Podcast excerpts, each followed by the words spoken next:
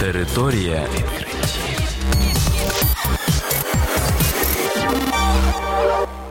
Це програма Територія відкриттів. Кілька слів про новітнє та надзвичайне. І я, ведучий Богдан Нестеренко. Вітаю вас, шановні слухачі. В цьому випуску ви дізнаєтесь про таке. Вчені знайшли пристрій, за допомогою якого будувалися піраміди Єгипту. Створена нейромережа здатна розпізнати брехню за почерком.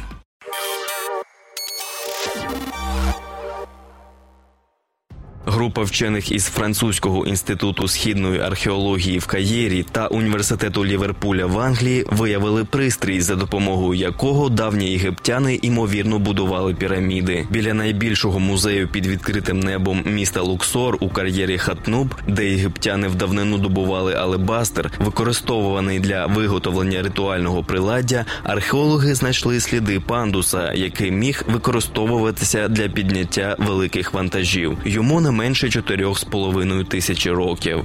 У центрі насипної конструкції перебував похилий майданчик, по обидва боки якого були сходи і отвори. В отвори могли вставляти дерев'яні стовпи, навколо яких обмотували мотузки. Багатотонні блоки закріплювалися на дерев'яних санях. Після цього будівельники тягнули за мотузки і переміщали блоки по майданчику під кутом 20 градусів. Це важливе відкриття. Перший доказ того, що важкі блоки вирізали і переміщали з кар'єрів, зазначив генсек міністерства у справах старожитностей Єгипту Мустафа Вазирі.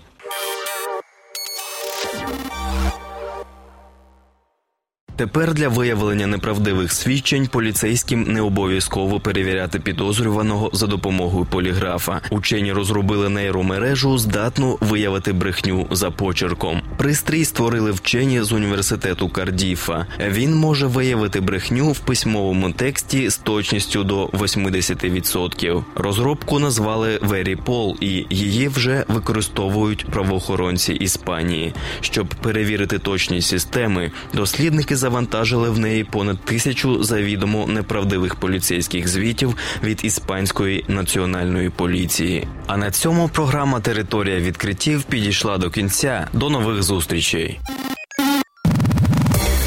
Територія.